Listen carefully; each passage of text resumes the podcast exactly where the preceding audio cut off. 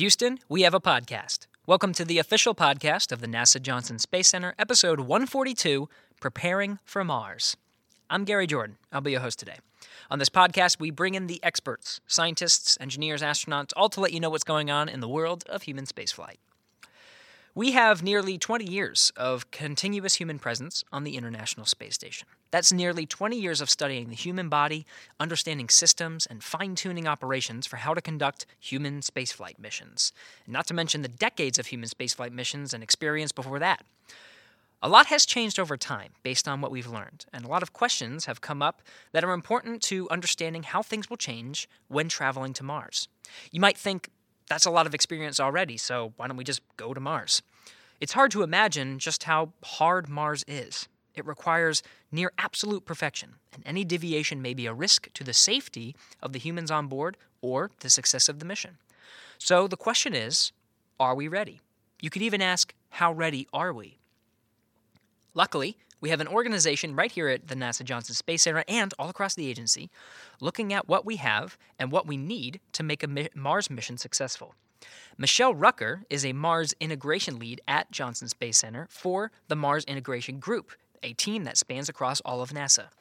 She's a 33 year veteran of NASA, joining in the aftermath of the uh, Space Shuttle Challenger accident and supporting the investigation by conducting booster material tests and analysis. She has participated in a range of exciting projects, such as the International Space Station Environmental Control and Life Support Systems, hypervelocity impact research, spacesuit and space walking tools, space station exercise equipment system engineering, and Orion crew exploration vehicle testing and verification. She currently leads the Mars Integration Group, developing crewed uh, Mars mission concepts. She holds two U.S. patents and has authored numerous technical publications. So, on today's podcast, Michelle goes over the details of what we know, what we have, what we need, and how NASA's Artemis program uh, that will establish sustainable human presence on the moon will help inform and fine tune the ideal mission structure for a Mars mission. And I hope you like this topic because there's going to be a lot more. This month kicks off monthly episodes that are all about a Mars mission, and we'll call it uh, Mars Monthly. Over the next few months, or maybe even the next year, we'll dive deep into the various elements we discussed today with Michelle. So, here we go. Preparing for a human mission to Mars with Michelle Rucker. Enjoy.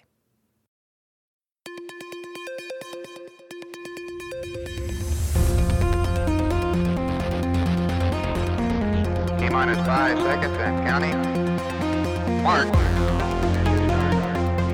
Launch commit lights are correct. There she goes. Houston, we have a podcast.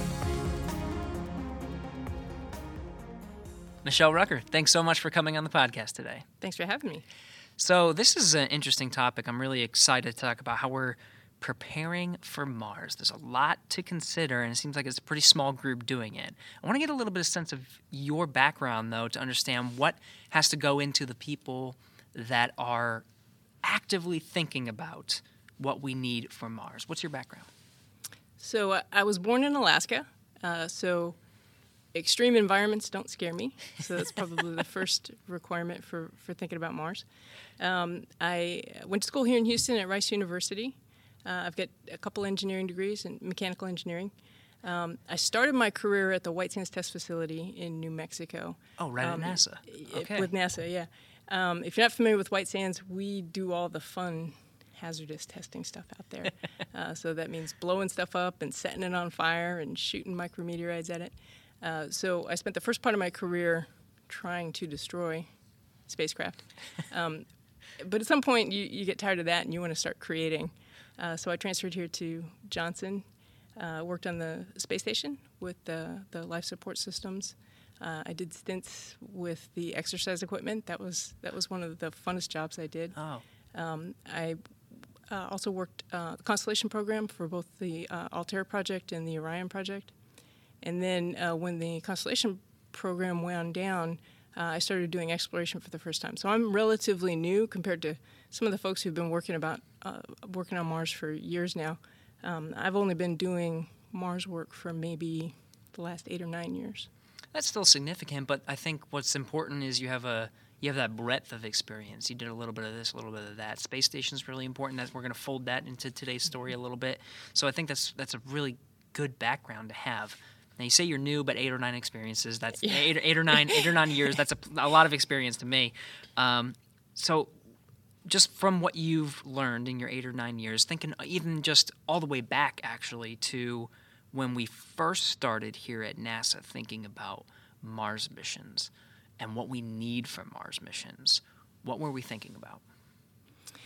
So, uh, Mars missions are, are the history within NASA is sort of interesting. Um, only a few weeks after the Apollo 11 landing, uh, Wernher von Braun put together a proposal for a Mars mission, essentially taking the the lunar hardware that he just developed successfully for the Moon and supersizing it and going to Mars. Um, so that was a, that was an initial proposal. Uh, at the time, the agency uh, was focused on the Moon. When the when the Apollo program wound down, uh, NASA focused a little bit more on on low Earth orbit. So the shuttle and the station era, we were a little bit closer to home.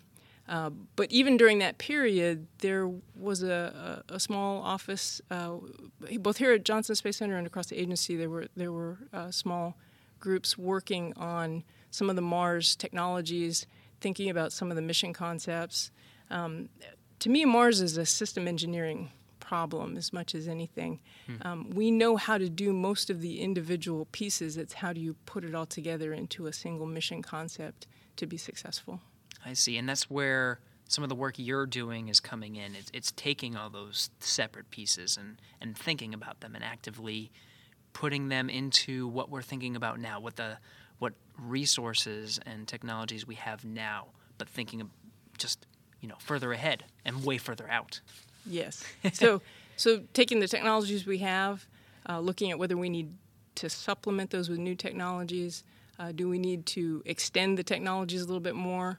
Uh, thinking about operations. Um, uh, operations have changed a lot over the years. Now uh, we've got the commercial players involved, and that's an exciting new development. Uh, so, so things have become a little bit more streamlined. Uh, some of the things, uh, the, the way we did business, um, even for procurements, uh, back in the shuttle and station days, we're, we're developing new and faster techniques for doing uh, procurement. So that's that's exciting as well. Okay, so let's go right into it. Thinking about those challenges for Mars, the things that are going through your brain all the time. What are we thinking about when it comes to what's what to do, what to integrate uh, into a Mars mission? So what's interesting about about human spaceflight is the entirety of human spaceflight has literally revolved around the Earth. Um, everything that we did with the moon, moon revolves around the Earth. Um, everything we did with the the space station with shuttle, we all it was all revolving around the Earth. In order to get to Mars, we have to change our coordinate frame of reference. We have to start thinking about revolving around the sun. So first we have to chase Mars around the sun to catch it. And then once we get there, Earth wasn't where we left it, so we've got to chase Earth back around the sun to get home again. So it's a it's a it's a bigger scope problem than the the types of missions that we've been focused on. So the challenges I like to break into really sort of three pieces. There's the getting there, the living there, and the coming home. So you ready to step through the Let's do the it. pieces. Right. so the getting there. So the the uh, trajectory guys like to say that it's 2,000 times farther. And that's like the odometer reading to get to Mars and back versus trying to get to the Moon and back. Um, and that, again, that's because both Earth and, and Mars are moving. So it's not just a straight line there, a straight line back. You've got to chase these planets around the sun. Uh, so, so 2,000 times farther than, than the moon. It only took us a few days to get to the moon. You can go to the moon and back in a week. Uh, to get to Mars and back, that is, that is that's a little bit different. Um, how long it takes, the transit time is a function of when you go, where the planets are relative to each other at the time that you leave, and what kind of ride you're riding in. Um, but typically, we're talking two to three year mission durations. So that's a much longer mission duration than the types, even even the longest expeditions we've done on space station uh, to date. It's only been a year. Uh, so these are very long missions that we're looking at. So long duration mission means you need a lot of stuff. You need a lot of food. You need a lot of oxygen. You need a lot of spare parts, a lot of uh, consumable parts. Um, and that means we need to launch a lot of stuff from Earth, or we need to figure out a way to either make it or find it somewhere, either at our destination or, or on the way. Once we get to Mars orbit, we'll need to land a fairly large payload. To date, the largest thing we've landed on Mars is the Curiosity rover. That's about one metric ton. The smallest human rated vehicles we've we've been able to squeeze. We're looking at crews of maybe four people. Crew of four is still probably going to require about a 20 ton, 20 metric ton lander. So that's 20 times as big as anything we've landed previously. And uh, unlike Earth, Mars doesn't have a, a, nice thick atmosphere where we can use it to, to help slow down. So, so our entry, descent, and landing is challenging. Uh, the other problem with Mars is uh, global dust storms. You may have read about the Opportunity rover. Um, mm. Unfortunately, yeah, met with, with a tragic end with the, the dust storm in 2018, I believe. Um, so dust storms can obscure the landing site. So that's another thing. We need technologies that would be able to deal with that, uh, or we need to plan, have good weather prediction, and be able to plan around dust storms. So once you once you get there and land, then there's the living there. So in some ways, Mars is a lot like home. There's a, a day-night cycle on Mars. Uh, a day is a little bit longer on Mars. It's about uh, 24 hours and 37 minutes. Um, it's got mountains. It's got valleys. Um, I've seen photos that the rovers have taken, and it looks just like the, the desert Southwest in some places. So lots of beautiful vistas. Wow. Um, it has seasons.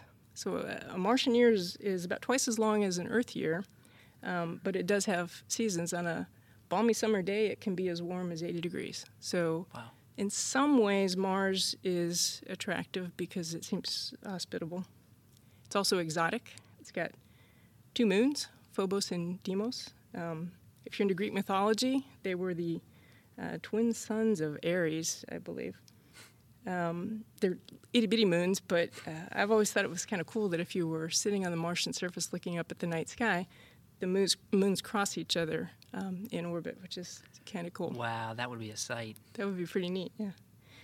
Uh, but Mars is also challenging. So it's got reduced gravity. Uh, humans are, are, are, used to 1G. Uh, and Mars is reduced. If you weighed 100 pounds on Earth, you'd only weigh about 38 pounds on Mars. But because there is gravity, the challenge is that carrying around a big, heavy spacesuit becomes more problematic. We never worried about that too much in the ISS days because with microgravity, a big, bulky spacesuit wasn't really a problem. Um, but on ISS, you don't really walk. You use your hands to translate around. Uh, so, so our spacesuits will need to be redesigned for a planetary surface. Once you get on the surface, the, the humans are going to need a lot of power got to upload those selfies, right? um, got life support, communication, mobility, um, whatever science we're going to do on the surface. So we'll probably need a lot of power. Um, the conventional wisdom is, well, we're in space, we just use solar. Um, but Mars is a little bit further from the sun than Earth is, so there's there's a reduced solar energy there. The other problem is the dust storms. The dust storm, uh, that's what happened with Opportunity. Mm-hmm. Uh, the dust storm knocked out the uh, solar energy and poor opportunity didn't make it. So we, we need to look at some alternative sources for power. And it can get cold uh, in some places in some seasons. Uh, so, so it's a pretty extreme environment. So now, if we finished up our mission on Mars, we're ready to come home. Um, all of the Mars missions to date, all of our robotic missions, have been one way affairs. We've never actually tried to launch anything from Mars. So Mars does have a lower gravity, so getting something off the surface of Mars would be easier than getting something off the surface of, of Earth. But we still estimate about seven kilograms of propellant for every one kilogram of, of mass we're trying to get into orbit. Um, each crew member is going to be, you know, maybe 100 kilograms. So hmm. you're talking about a lot of propellant. Um, we've estimated up to 38 metric tons for uh, four crew with science equipment and their EVA suits and so on. So that begs the question of do we bring all that propellant from Earth and then try to land it? Um, or do we figure out a way to make propellant there? Those are some interesting questions. Once you get back into space, get in your deep space transport, come back to Earth, you've got the, the Earth reentry problem. You, you, it's about 11 kilometer per second. uh, reentry back into Earth. That's what Orion. That's the the challenge Orion was was designed to overcome. Uh, so so those are the challenges, Yeah. and all of those taken together could be daunting if you were trying to start from scratch to solve all those challenges. Um, but the cool thing about what NASA's been doing over ever since von Braun first proposed Mars is we've been whittling away at these challenges piece by piece, so we don't have to start from scratch. A lot of the uh, projects that you may have heard about recently, Artemis, the human landing system, the Gateway, uh, plus ISS shuttle experience, uh, some of the EVA suit development work that's been going on, all of that will contribute to helping us solve some of these challenges. That's significant. That's a lot of consideration. I mean, that was what you just described right there. That little packet was the whole was the Mars mission. It was getting there. It was living there. It was coming back. It was in those three those three sections, and it's I'm I'm smiling over here. You can't see it because we're on the podcast. I'm smiling, but y- I mean, it, you make it sound like and and that's it. And that's what we need to do. But I know it's so hard. There's a lot of challenges that are associated with this. Um, um, in terms of what we're investigating, let's kind of dive a little bit deeper into some of these challenges, starting with getting there. I pulled out a couple key elements. Um, and and wh- wh- as you were going there, you know, you're, like, oh, that's a challenge. But I know it's like it, it's a really big challenge. So one of them was just distance, just being far away is just makes everything so much more complicated because with being far away comes you have communication delays uh, you're talking about uh, a significant amount of uh, energy to get there a significant amount of time to get there. And then the positions like uh, you did mention this the positions of mars and earth have to be in such a way that meet the requirements to actually go catch up with mars. That's all very significant things. It's pretty astonishing that there are smart guys who can calculate precisely where Earth and Mars will be at any given instant in time yeah. with such phenomenal accuracy. It it still amazes me. Um, we actually rely on uh, we, we've got a team here at Johnson, the Maya team that does a lot of trajectory analysis. We also use uh, some folks at Langley Research Center that do trajectory analysis, and uh, also we've got some team members at uh, the Glenn Research Center that that help us with that. Um, so yeah, we we spend a lot of time trying to figure out exactly who's where when. um, it- it's on ISS. If you run out of something, pretty easy to resupply it. Um, if you're halfway to Mars, it's a little bit harder. You can't really get supply on demand, so you have to uh, do a lot of logistics analysis, predict exactly what you'll need when when you'll need it. One of the cool projects we're working on right now with ISS, uh, we're talking to them about uh, using ISS to help refine some of our logistics models. Um, they do really good tracking of what goes up and down, uh, but because they have on demand, uh, they don't have to necessarily predict very far in advance. We'll have to predict out up to two or three years in advance. Um, so one of the things we're doing is talking to them about let's let's start developing some models to predict what you'll need on ISS, and then we'll look at actuals and see how close we came to that. Um, so, so we're using ISS today as a way to help refine some of the tools that we'll need for Mars later. interesting. You're you're almost it's kind of like over planning you know? Like like you're you're not just resupplying what you need on the space station because as you mentioned it's y- your time constraints aren't as drastic as mars. So let's just pretend that we're you know we're have to model what we need what we will need what we're going to run out of for the next two years. So iss is the perfect place to practice that We're also using ISS um, as a. Uh, we're in discussions with ISS to use uh, returning crew members as a as a Mars analog. So, after six months in microgravity on ISS, physically they'll be at about the same condition as a crew that's about to land on Mars. Um, so we've been working with the Human Research Program uh, to develop some experiments where returning ISS crew members would do some simple tasks, nothing that would be dangerous for them, but but just to try to understand what we what the crew could be expected to do on Mars. Um, we'd obviously try to automate as much as we can, Uh, but if the crew needed to go do an emergency EVA to go repair something, for example, the question is how soon after landing would they be able to do it? After having spent six months on ISS, there's an enormous crew of people here on Earth that greets the returning crew and you know picks them up and carries them uh, where they need to go, and you know doesn't let them uh, do anything strenuous for the first few days. They won't have that opportunity on Mars. They'll they they could potentially be asked to do things um, that they would never be asked to do here on Earth. Uh, so we want to understand what the capabilities will be.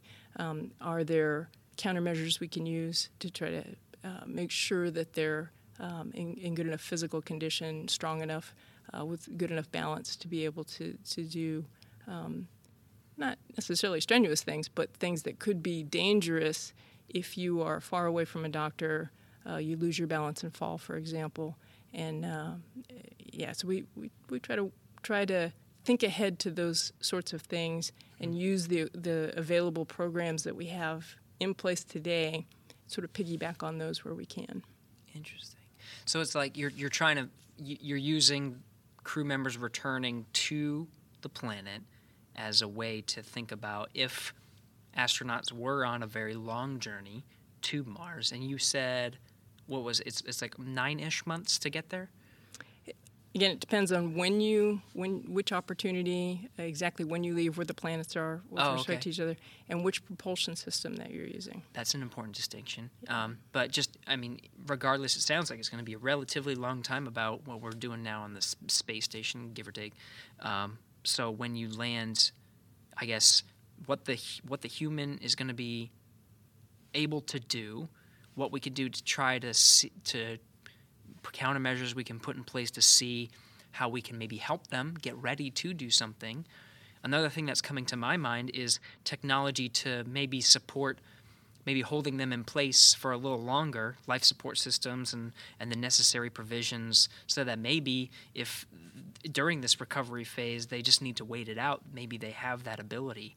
Because um, I know, I, I mean, I've I've been out to Kazakhstan I've I've carried an astronaut, and I know they are just like, I mean, but they get put right to work, right? So they have to do these these these right. tests that you're saying right now. They have to do these tests to see to test performance. So they're up, they're moving, but they are they're dizzy. They're dizzy, and they're they've had a long journey, and their bodies are adjusting. So modeling that is so important. That's one of the unknowns. Is um, so here on Earth, we they don't have to get up and do anything right away. There's a, yeah. a crew there to help them. Um, one of the things we want to know is how soon could they safely get up and do certain tasks hmm. um, without risk. Uh, so, so that's that's, that's sort of an exciting it. area of, of research that we're we're partnering with HRP on. Um, back on the transit question, how long does it take to get there? So, sure. uh, one of the things that we're looking at is is can we uh, minimize either how much propellant it takes to get to Mars and back, or the transit time, or both. Uh, so we're looking at a range of, of new technologies. Um, electric propulsion is an interesting one. So the, the gateway is will be using solar electric propulsion. Uh, those electric thrusters um, are, are of interest. Uh, we sort of see that as the evolutionary path for the, the Mars system. So hmm. Gateway essentially becomes our, our test bed for, for, for that propulsion system. Um, Gateway also the other thing that Gateway does for us is it's outside Earth's protective um, Earth's protection. So so it'll give us some deep space uh, experience with uh, in in a in a harsher environment than a little bit closer to Earth um, with the radiation and and so on. Um, long duration missions that that was one of the challenge because of the the the distance to Mars and back. Um, you're looking at long durations. ISS has already given us the long duration human ex- exposure to spaceflight, so we, we have a much better understanding of that than back at the time when Wernher von Braun first proposed Mars mission. Mm-hmm. Uh, ISS has also given us a lot of long duration equipment experience. We understand, um, you know, the mean time between failure on certain types of, of systems. Uh, we're looking at regenerative systems, uh, trying to be more self-sufficient. So so ISS has done a lot for, for the Mars uh, concepts. Um, the new commercial partnerships that the, some of the launch uh, capabilities that we have available now that von Braun didn't have uh, if we do need to launch a lot of propellant to get to Mars, uh, we have more options now than, than we used to have. So that's exciting. Yeah. Being able to land large payloads on Mars, we're developing uh, and testing uh, several different technologies. My my personal favorite is the hypersonic inflatable aerodynamic decelerator. The acronym is the HIAD. Uh, that's a pretty cool system to be able to sl- use the the, uh, the it's a big giant inflatable that gives you enough surface area to help slow down your payload before you you land on Mars. Uh, The other thing Gateway will do for us is uh, I always say that lunar landers coming and going from Gateway to the lunar surface will look very similar operationally to Mars landers coming and going to the deep space transport. So, uh, Gateway will offer us an opportunity. Uh, Gateway paired with the, the human landing system will offer us a lot of relevant operational experience that will be directly applicable to what we want to do on Mars. On the, the living there challenges, um, we already have a lot of experience with with microgravity, which we need for the transit leg of the mission from our shuttle and ISS experience. Uh, but the Artemis program will give us some uh, some reduced gravity, uh, lunar gravity experience on the surface of the moon that will have some applicability. Uh, for example, spacesuits. We'll, we'll need to develop a planetary suit for the moon, um, something that you can walk around in. The hip joints, the boots that we use on ISS are not really appropriate for walking around in a, in a dusty environment. So that that's something that we'll get from the Artemis program. And then um, surface power, we're looking at a couple options. Um, oversize, just oversizing the solar arrays. Uh, more surface area is one way to go. Uh, another way to go is a compact fission power system. Uh, the our space uh, our our technology mission directorate is looking at, at some alternative uh, power sources to, to solar that are that are of interest to us.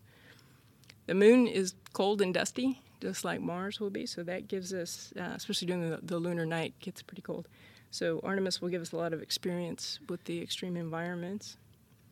And then uh, on the the coming home again, we're looking at we're looking to, to the human landing system, the the lunar ascent element uh, may be directly applicable. Getting from the the lunar surface back up to Gateway uh, is not unlike getting from the Mars surface back up to Mars orbit. So. Uh, we're looking to that program for some uh, maybe some get ahead on on a Mars ascent vehicle, and then of course once we get back to to Earth orbit, um, or cislunar space, uh, Orion has already solved the problem of, of getting the humans back to the ground again. So that we check that off of our to-do list. We, we just rely on on Orion, and so, so a lot of the challenges have been whittled away, or have been at least whittled back enough that they're within reach now for us to, to use for Mars. Yeah, I pulled out a couple of them because you went through um, those those same three key areas: getting there and living there, and then coming back. I was thinking about um, things that we're either we either have or are working on right now. Regenerative life support was one that I pulled out because I know that's an important part of living and working on the space station, which we've been doing for almost 20 years now. Um, and developing those technologies, that's just something that we have a lot of data, a lot of experience with, and is going to be needed for for Mars missions. Something that we that we have, but the one thing I was really looking forward to is all this Artemis stuff that you're talking about.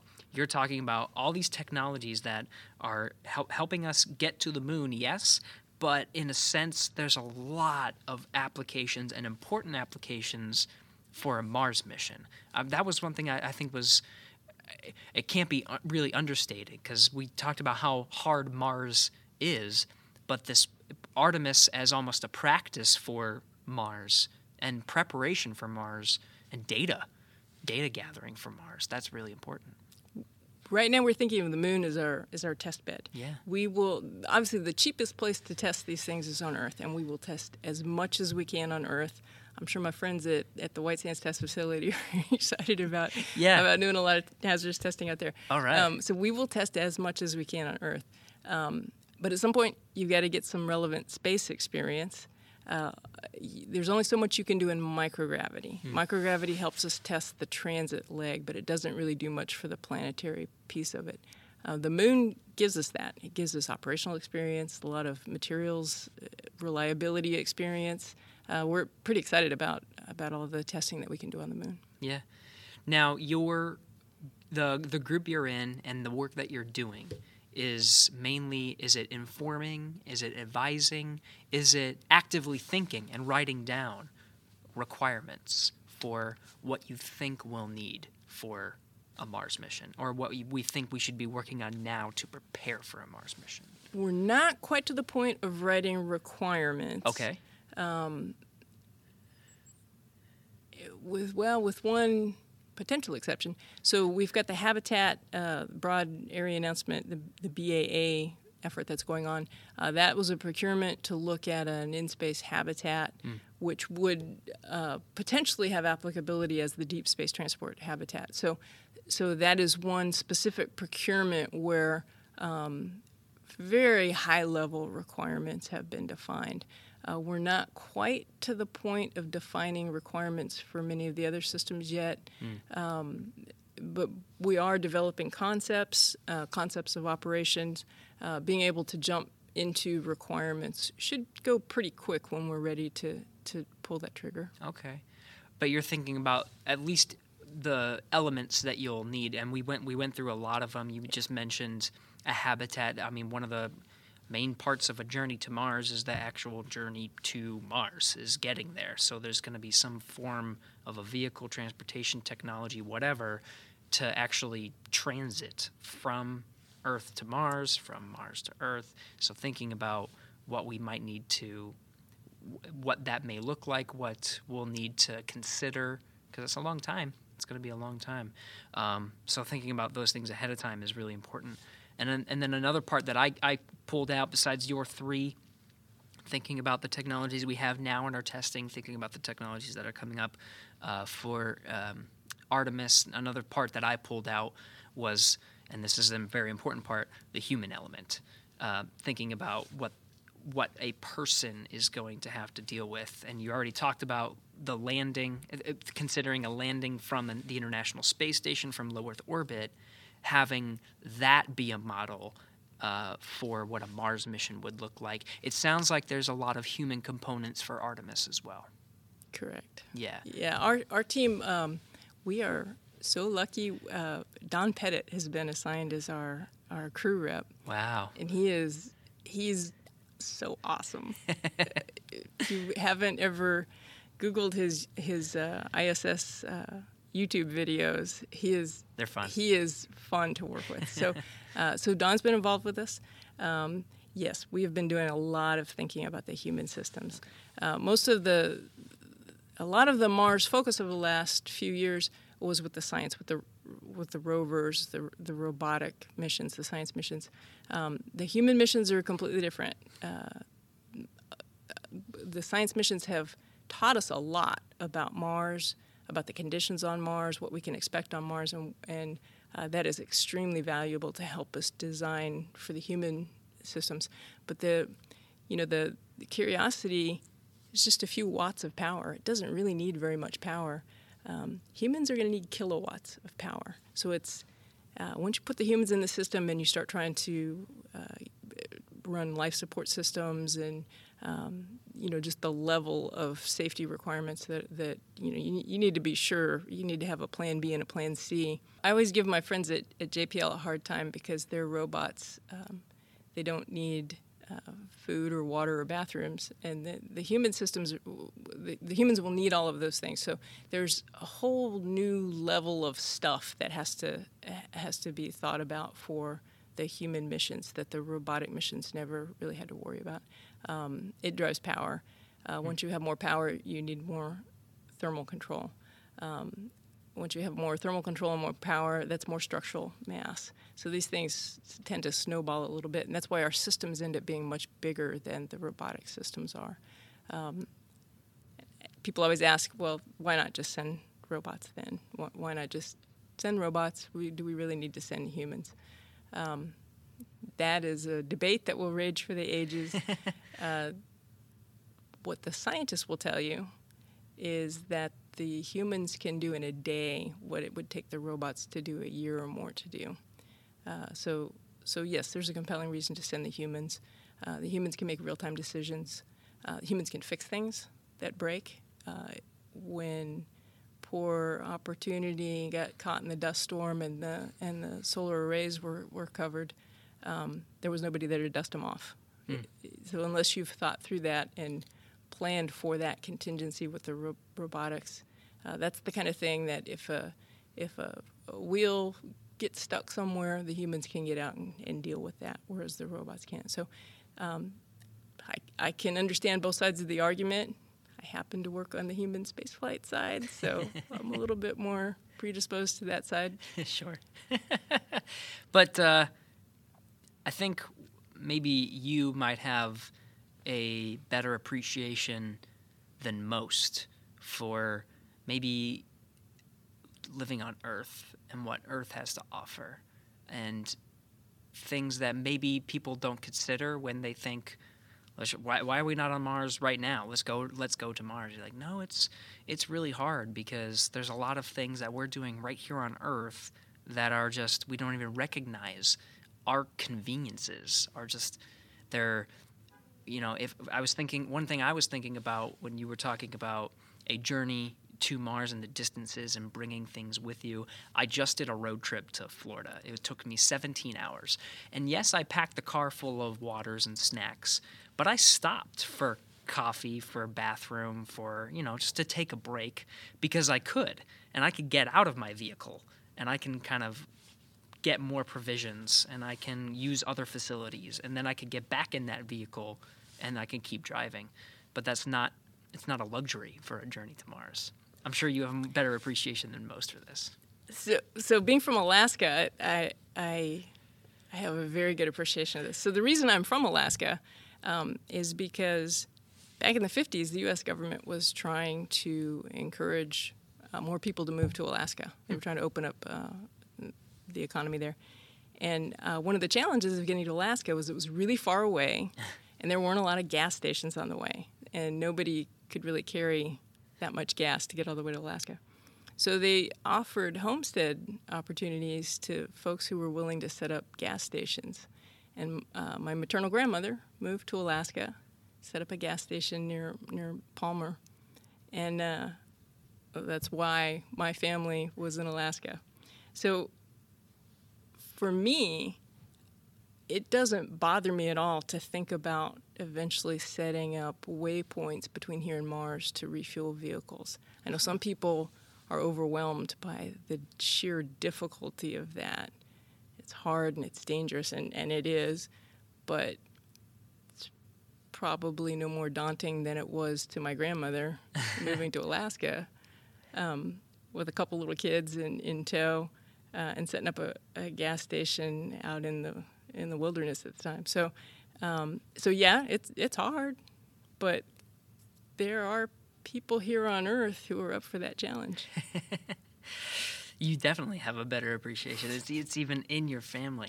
Um, just just working on this and thinking about Mars and all the challenges that have to be answered and, and thought about before we actually go there but thinking about some of the things that are in the near future for Artemis and some of the answers that we might get, some of the questions that we might continue to that might continue to come up and that we might have to learn.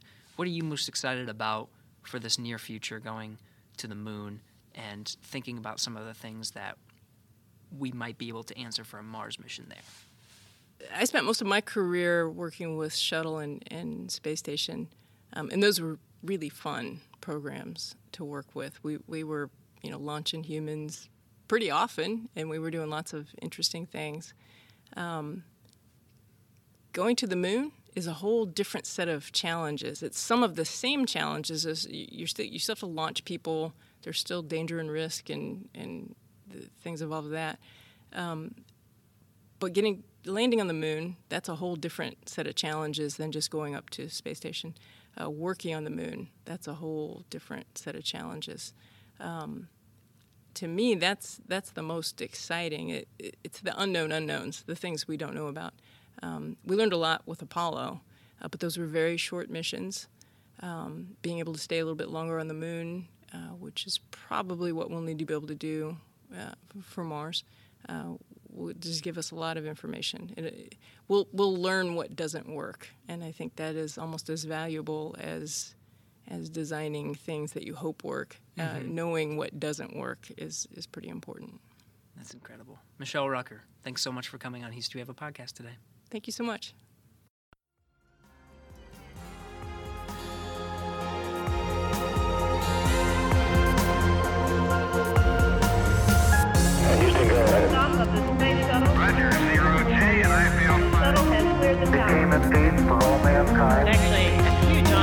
Break a record like this. Not because they are easy, but because they are hard. Never Houston. Welcome to space. Hey, thanks for listening. We have some bonus content for you at the end of the show, so hang tight. First, the credits. This episode was recorded on January 8th, 2020, thanks to Alex Perryman, Pat Ryan, Norah Moran, Belinda Pulido, and Jennifer Hernandez. Thanks again to Michelle Rucker for taking the time to come on the show. Hope you like this topic because there's going to be a lot more. This month kicks off monthly episodes all about a Mars mission. We'll call it Mars Monthly. And over the next few months, maybe even a year, we'll dive deep into the various elements we discussed with Michelle today. Last month, NASA released a new podcast, NASA's Curious Universe. Our universe is a wild and wonderful place, and in this podcast, you'll join NASA astronauts, scientists, and engineers on a new adventure each week. Take a listen. Before an astronaut ever sets foot aboard the space station, they have to train somewhere you might not expect.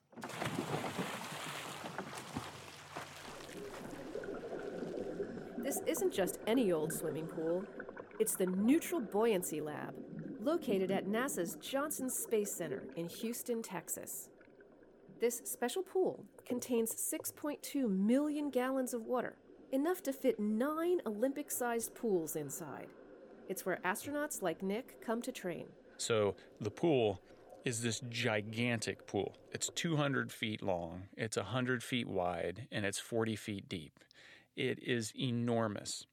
It's still not big enough to fit the entire space station in it, but it fits full scale, large chunks of the station so that we can practice. And that's our training ground. The pool is where astronauts first get acquainted with the armor that protects them from space their spacesuit. And that can be its own challenge. First thing, you've got to suit up. It can take about 45 minutes and the assistance of multiple suit technicians to get the suit on, checking to make sure that every piece is fitted and working properly, from the helmet locking into place to the gloves fitting around every finger. Have to learn how to use the spacesuit because it's not like wearing clothes.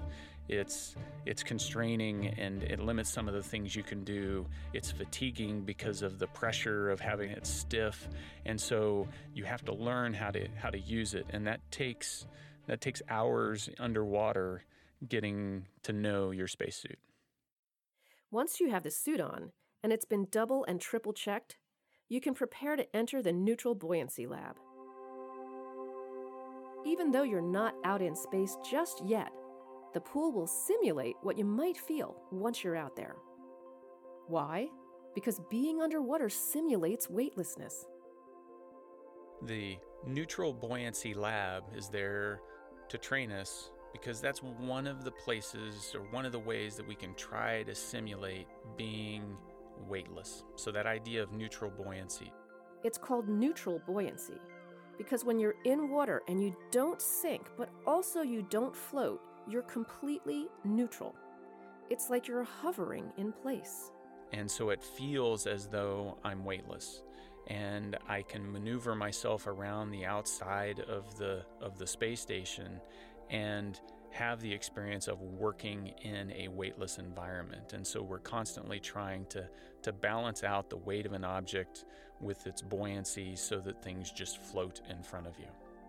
Weights and flotation devices are carefully combined to let astronauts feel what it's like to be weightless in space.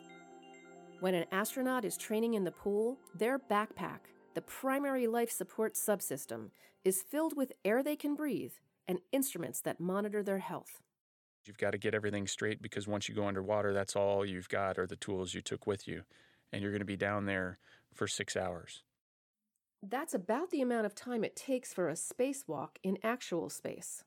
Once you're in the pool, waterproof instructions are attached to your arm, and you rehearse the spacewalk as if you were doing the real thing. All right. Nick, before we get started on that, if we can just Yep. help me guide that out. Much The whole time, a team of people is watching every movement of your practice spacewalk. They monitor the pressure inside the suit and the temperature. And the test director is making sure that the whole process is going according to plan. Good teamwork there. Exactly. So I need to float a little bit higher on this end. Okay. Okay, so that's Good alignment. Trained scuba divers guide you around a replica of the outside of the International Space Station. yeah, and I can Looks good here. yeah, we're aligned down here. Okay. Having this full size mock up of the space station underwater allows us to to essentially memorize where every handrail is, where every handhold is. And if I'm going to work in a particular location on orbit, I will have seen that and understand that location on the ground. If you like this clip, you can check out the full episode at nasa.gov slash podcasts. Curious Universe is right at the top. Make sure you subscribe to get the latest. They have a new episode coming out on Monday. Thanks for sticking with us to the end. Give us a rating on whatever platform you're listening to us on and tell us how we did. We'll be back with a new episode of Houston, We Have a Podcast next week.